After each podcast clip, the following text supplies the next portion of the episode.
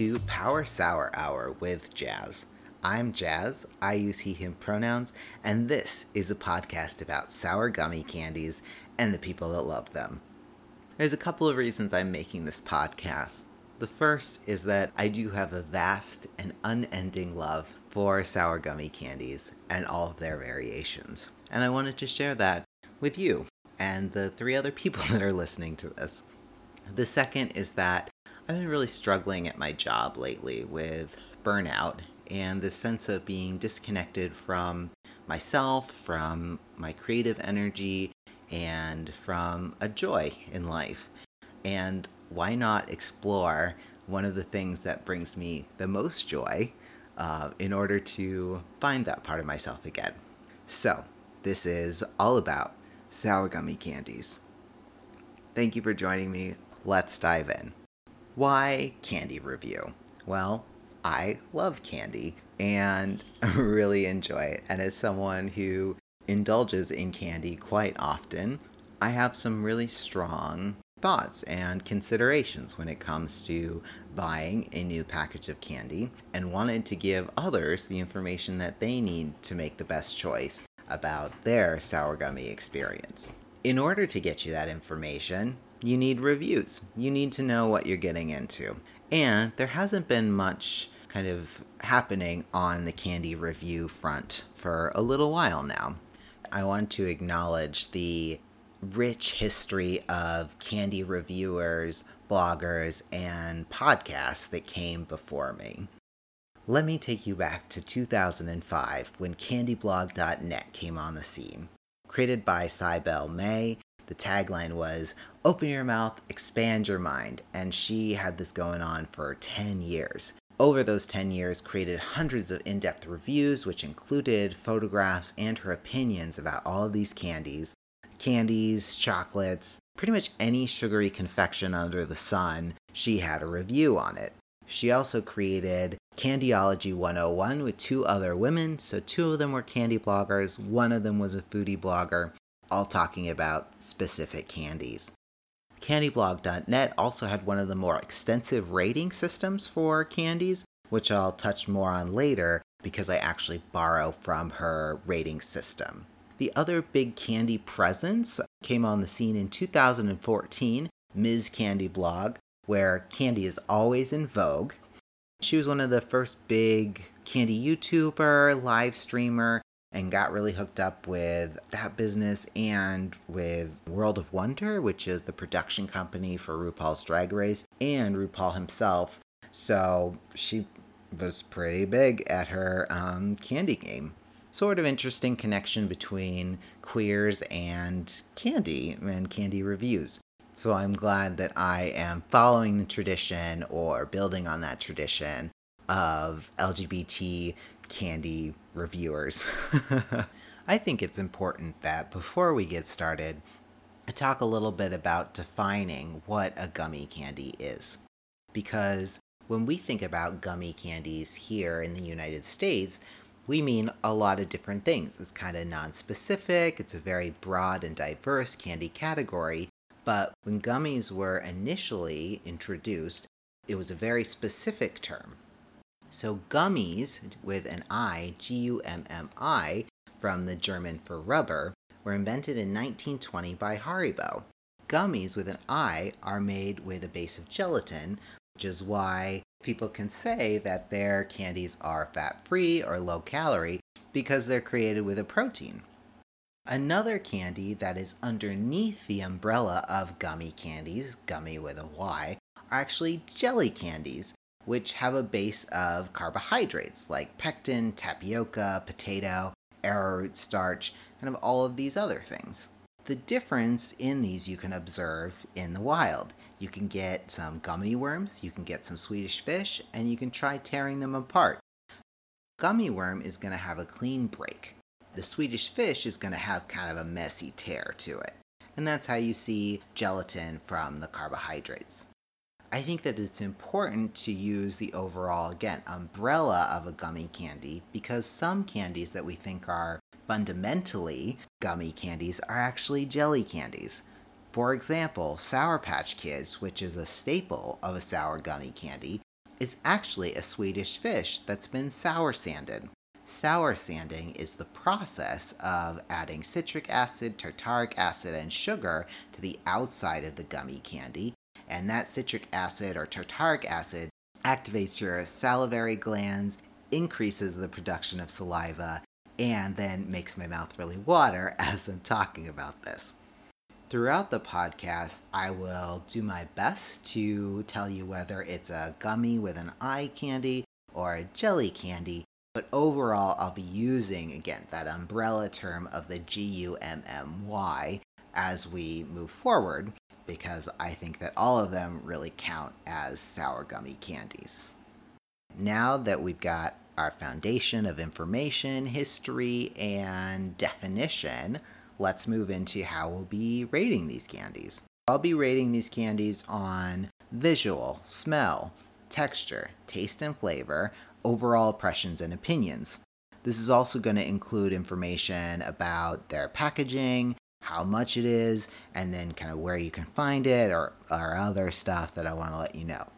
I'll be using the rating system from candyblog.net for overall rating. Cybele May came up with this excellent scale that I really love. It goes from 1 to 10.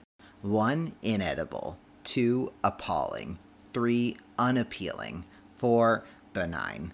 5. Pleasant. 6. Tempting. 7. Worth it. 8. Tasty. 9. Yummy. And 10. Superb. I have noticed with candy reviewers that often they will eat the candy as they're doing their review. I hate ASMR and I hate uh, chewing noises, so I will not be chewing on pod, but will do my review after my tasting. This week, we'll be reviewing 7 Eleven Select Sour Watermelon Wedges. This is technically a jelly candy, but again, falls under the umbrella of gummy candies. To begin with the packaging, imagine walking into the 7 Eleven, seeing a bag 3.5 ounces, a red pink splash of color. On the front, the 7 Eleven Selects logo. Within it, you can see an idyllic scene of three little sailboats with watermelon wedges as sails moving underneath the idyllic San Francisco Bay Bridge. There's a window where you can see all of the little watermelon wedges waiting for you. On the back, it says, Sour and fun treat without the heavy lifting. Not sure what that means, these are on sale for 129 or 149, but they are not part of the 2 for $2 7-Eleven selections at this time. On to the appearance.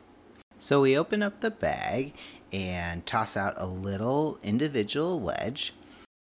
Each of them look like a little watermelon slice, triangular but with rounded edges. It's got two different colors. There's a green rind color and a pink watermelon flesh color.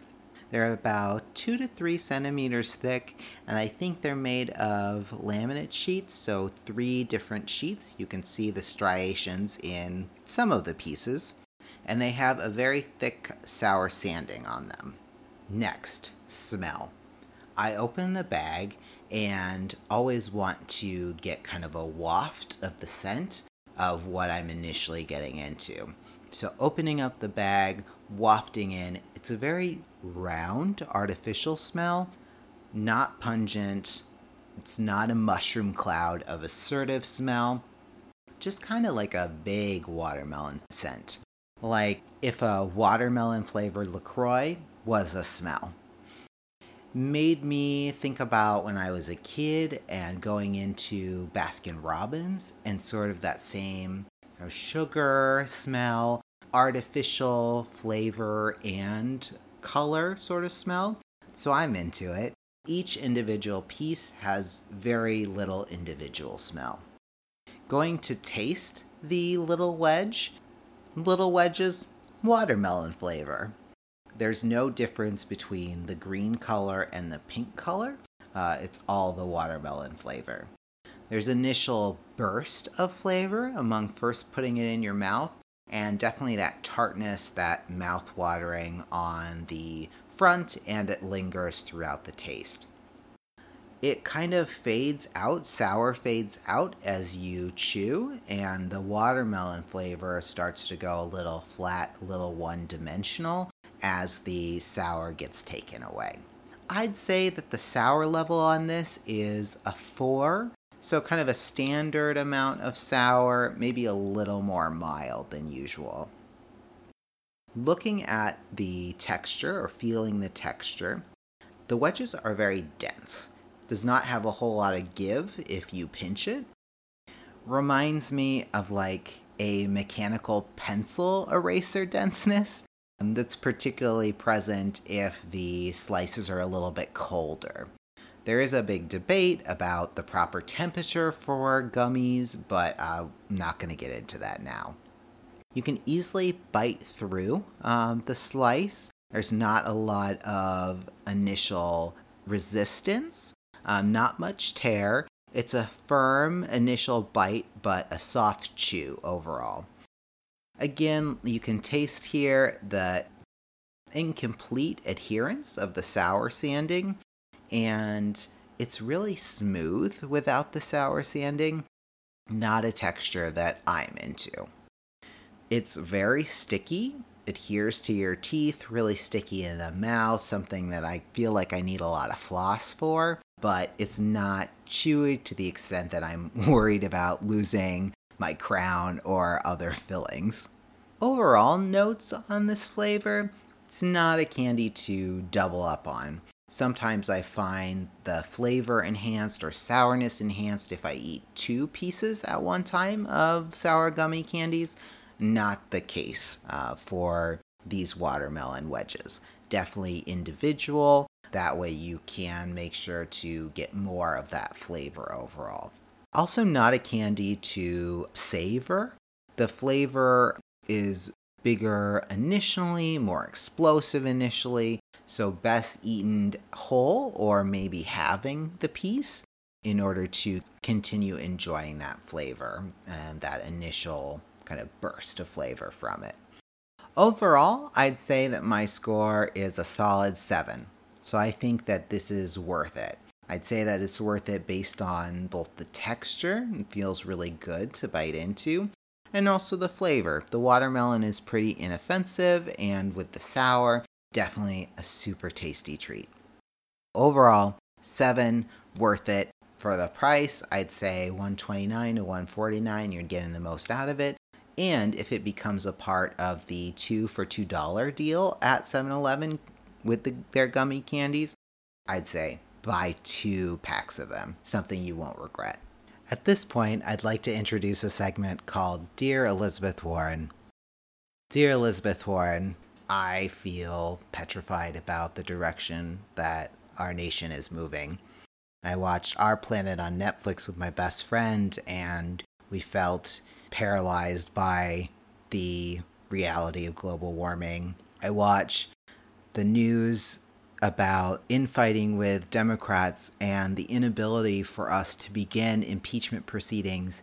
And I am watching PBS NewsHour every single night and then end up weeping at one o'clock in the morning because I don't see how things can change and I feel helpless and hopeless. But after I start weeping, I remember that you are running for president and I change the channel to your speeches or reading your website and seeing that there is someone who I believe in. There is someone who I think could be a fantastic president who could stand up for what I believe in and change the way that our nation is moving. So every single time I find myself at one in the morning, I watch your stuff and then I go to your website and I donate $10. I bought one of your t shirts I cut it up, I put it on the back of my denim jacket, which I realized I can't wear to work anymore because we can't express political affiliations. But I feel like I have to be as involved as possible so that the day after the elections in 2020, I know that I did every single thing that I could to help create a better country, that I did everything that I could to make sure that there was change. I don't think I could live with myself otherwise. So, thank you, Elizabeth Warren. Thank you for continuing to be you, be smart, be brave, be bold, and make the future a little more hopeful. And now, recommendations. I have two recommendations this week. The first is kindness. I work with a couple of folks that are undocumented, and two weeks ago, before the ICE raids, I sat there with them and realized I couldn't say it was going to be okay. I couldn't tell them they weren't going to get deported. All I could do was listen to their fears and then say, How are we going to manage your anxiety around ICE showing up at your door? So just remembering that there's so much hurt and so much hardship, and people deserve kindness, and we deserve kindness for ourselves too. My second recommendation is Korean skincare products. I have super greasy skin and have never been able to find like a moisturizer or something that works with my skin. I've also never been able to find like a good face sunscreen. Recently, when I was turned on to Korean skin products, I found a moisturizer, I found a new sunscreen, and it's just working so well with my skin. So I'd recommend people checking those out and embracing skincare, embracing sunscreen, sunscreen every day on your face, on your arms to protect yourself from cancer. and that's it. Thank you so much for joining me, for listening to my silly podcast, and I hope that you enjoyed it. And maybe I'll see you in the future. Bye.